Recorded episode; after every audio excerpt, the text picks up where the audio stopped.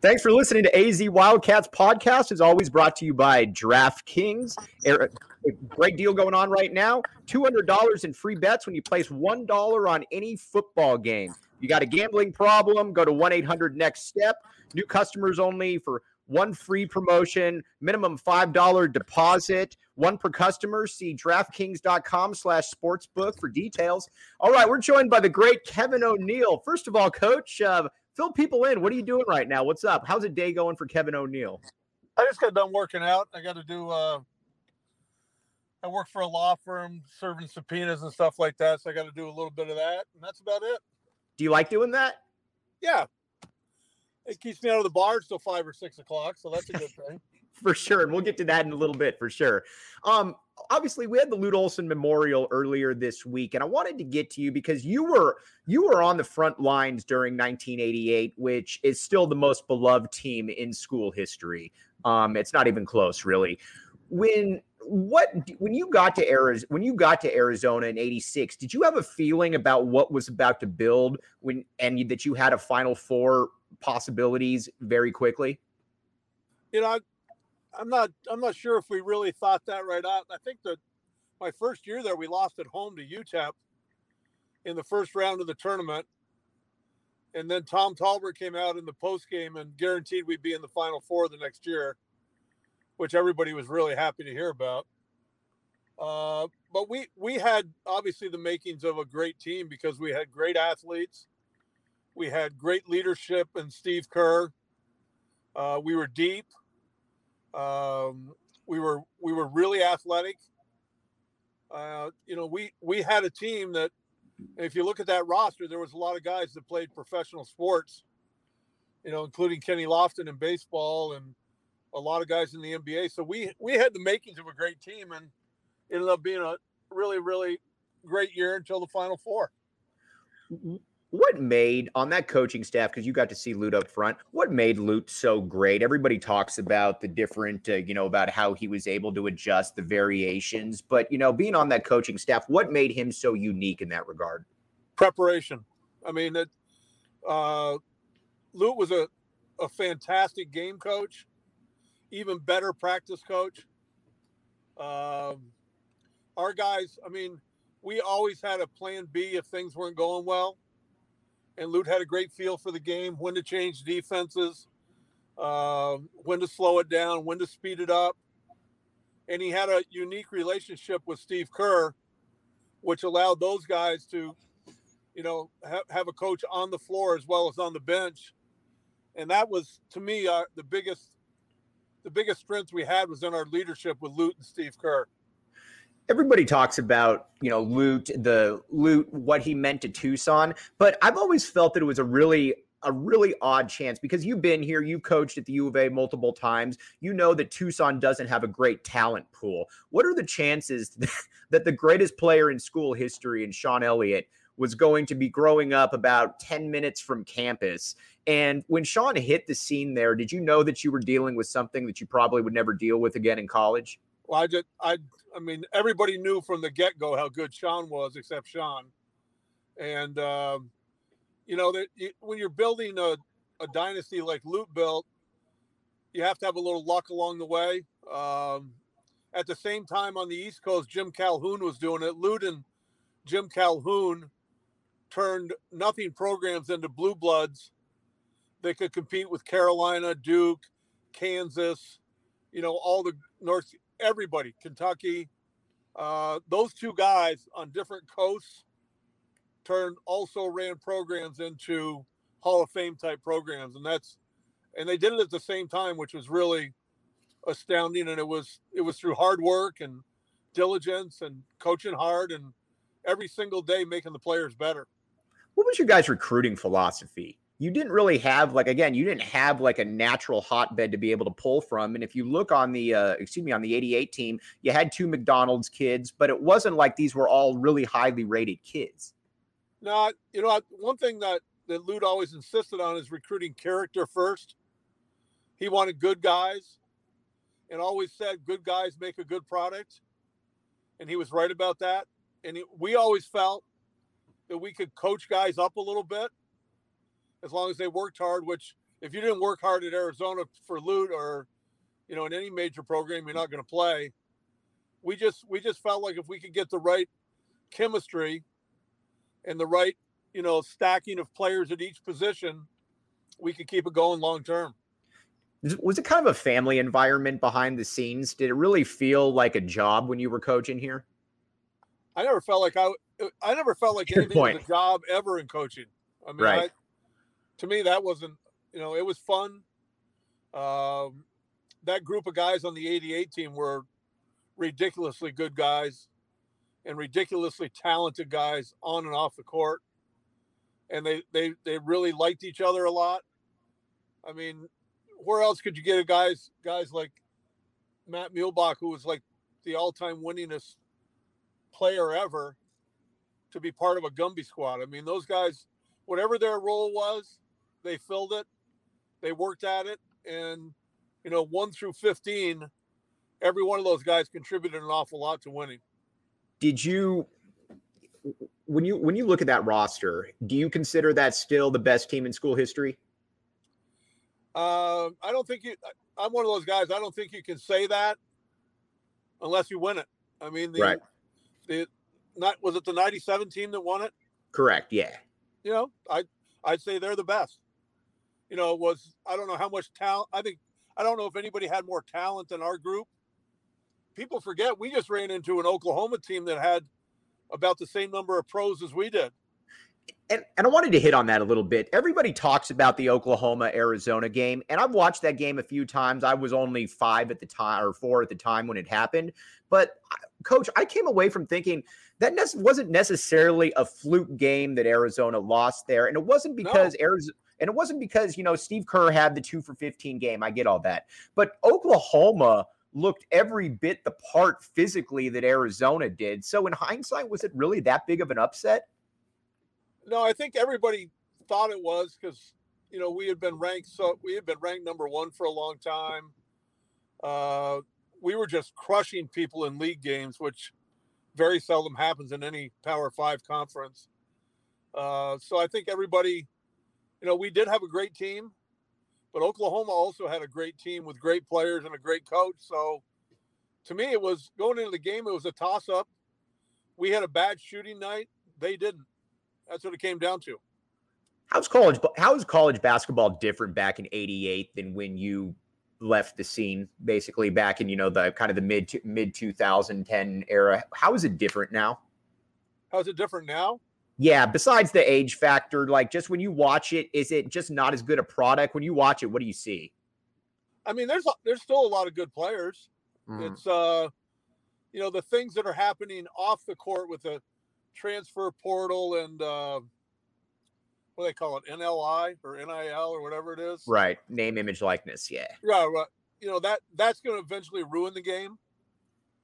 But you know the bo- the bottom line is you still have great coaches. You have a lot of good players.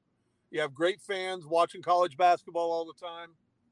It's it's evolved a little bit. I mean, there's there's not the emphasis on big man play like there probably was in the late 80s or early 90s but you know, every every sport evolves, every sport changes, whether it's in college or the or the pro level, and uh, it's just a it's a little bit different game, but it's still a great game. So then Arizona comes back in 19. You return, obviously, you lose Steve Kerr, but then you come back in 1989 and you got, excuse me, you got Sean, you got Sean Elliott. Were your expect? Did you think you were the best team in the nation that year as well? No question. Well, yeah. was and, that team that, better? What's that? Was that team better than 88?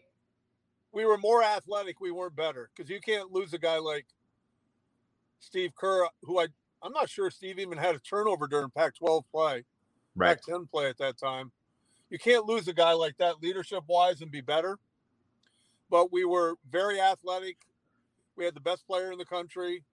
We had the best front line in the country.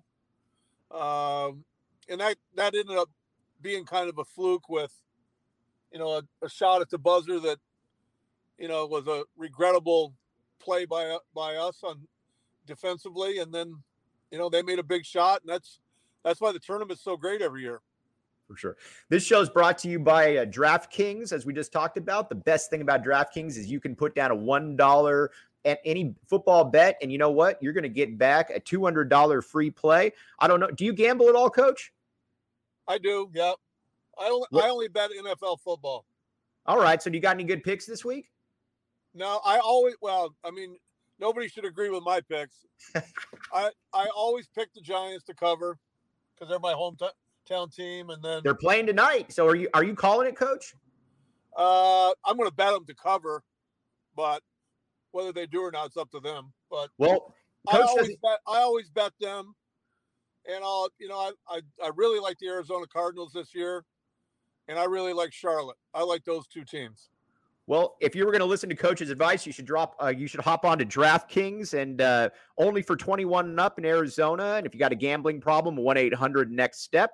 New customers only for the free bet promotion. And there's a five dollar deposit and a one dollar wager required. One per customer. See DraftKings.com/slash sportsbook for details. And if you like what we're watching right here, you should uh, download the uh, podcast AZ Wildcats on Spotify, Apple, and you should go to GoPHNX. You got a lot of really good stuff right there as well, from uh, great discounts to content, basically everything you can imagine. All right, coach, let's get to recruiting a little bit. So you mentioned, you know, you mentioned a little. What did you like? Did you like the recruiting game? Because you don't really strike me as a guy that really liked going into living rooms and having to, for lack of a better term, kiss people's asses. I, I mean, I didn't mind doing that at all because it's the biggest part of the game. I mean, if if you don't have good players, you can be the best coach in the world, and you're not going to win. And so I, I mean, I I worked hard at recruiting because I knew it was the lifeline of any program. Who's the best kid you ever recruited? Uh, that you that you signed, whether as an assistant or as a head coach? Oh man, that's a that's a tough one. Oh shoot. Oh, I'm trying to think of all the places I was. Shit.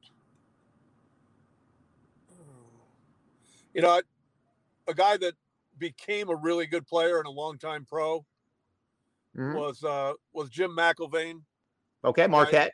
I, I, had at Marquette. He was a guy that, you know, was a really raw player, and became, you know, the all-time shot block leader there. Was a great shot blocker in the NBA. You know, I would I would have to say that, you know, he was one the most talented guy I ever recruited was uh, the late great Brian Williams when he transferred. I thought he could have been, well, he was. He, he he's an all-star caliber player in the NBA. He was one of the most talented guys I have ever seen in my life. Talk about Brian a little bit. I'm glad you brought Brian Williams up. Talk about him. Obviously, he transferred here from Maryland after a year. Right. What what made was was this just the epitome of a case where basketball came incredibly easy to him? I think the whole world came incredibly easy to Brian. He was people don't. Brian was a brilliant guy. Um, he was very engaging. I liked spending time with Brian. Mm-hmm. I thought I thought he was a lot of fun to be around. Uh, I had a lot of respect for his game. You know, just just to watch him, like if we if we ran a deep six in practice, at his size, he was challenging Kenny Lofton to win the race. Wow. And like, wow. Every day, this guy was playing against one of the top five teams in the country. He he was on the other team, and there were no blowouts. I mean, he he could handle the paint against anybody anytime when he was motivated to do that. Okay. Wow. Okay. Now let's get a little bit to let's get a little bit to what uh let's get a little bit to what you're up to right um excuse me. Um I wanted to ask you a couple more questions about uh just basketball in general. Now, a lot of people don't know that uh, you were a, you were in a movie, KO. You were in Hoop Dreams. Uh, how did that come about? Uh, that started out. It was supposed to be. They were going to make a recruit. It was supposed to be a recruiting video to help kids, like a forty-minute video. And these guys that were filming it figured out they had some unbelievable behind-the-scenes stuff that they gathered over a three or four year period following these two kids around. And they turned it into a documentary that was, I think it might still be the most watched documentary for sports in history. Um, so they turned it into a movie. and it Mhm. uh, it ended up, you know, the the two kids that were in it, Arthur Agee and Will Gates, were, you know, both they took different paths, and they, you know, there were some ups and downs, but it it really portrayed what it's like for kids coming up through high school and then in college, and you know their path to getting a, a college scholarship. It was it was really well done, I thought. Yeah, no, I, I thought it was really done as well too.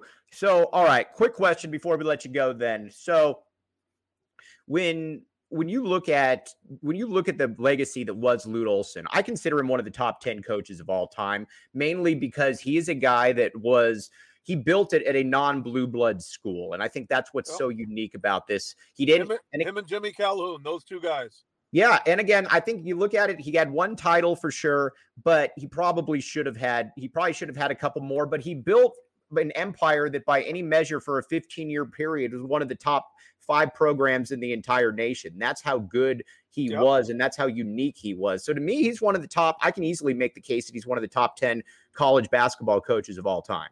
I don't I don't think there's any question about that.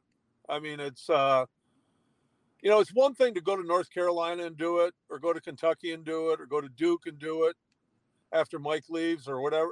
But when it gets right down to it, to take a down in the dumps program like Lute did and raise it to those heights, not just for a couple years, but for that length of time, is an amazing feat. And I would agree with you. He is a top 10 coach of all time. Coach, we really appreciate you coming on, my man. And again, this is brought to you by DraftKings. Uh, go to the DraftKings uh, app, you know, put in code word PHNX, and you can get a one dollar or one dollar or two hundred dollar play with a one dollar uh, one dollar bet on any any game. Coach says to take the Giants tonight. Is that right, Coach? Don't follow my advice. All right, I so that think- I- means I take him for sentimental reasons only every week. Okay, so take that for what it's worth. Uh, Kevin O'Neill's telling you though where you should bet, but Coach, we really appreciate you coming on. And again, this is brought, you know, again brought to you by DraftKings. And the great thing about it too is that you know you get free plays, 21 and up, gambling problem, one 800 next step. New customers only for free bet promotion, minimum $5 deposit and $1 wager. Eligibility restrictions apply. See DraftKings.com uh, slash sportsbook for all the details. Coach, really appreciate you having having you My on, my pleasure. man. and Have Thank a great you. day. Have Thanks, dude. weekend. See you. All right, you too. Listen to AZ Wildcats.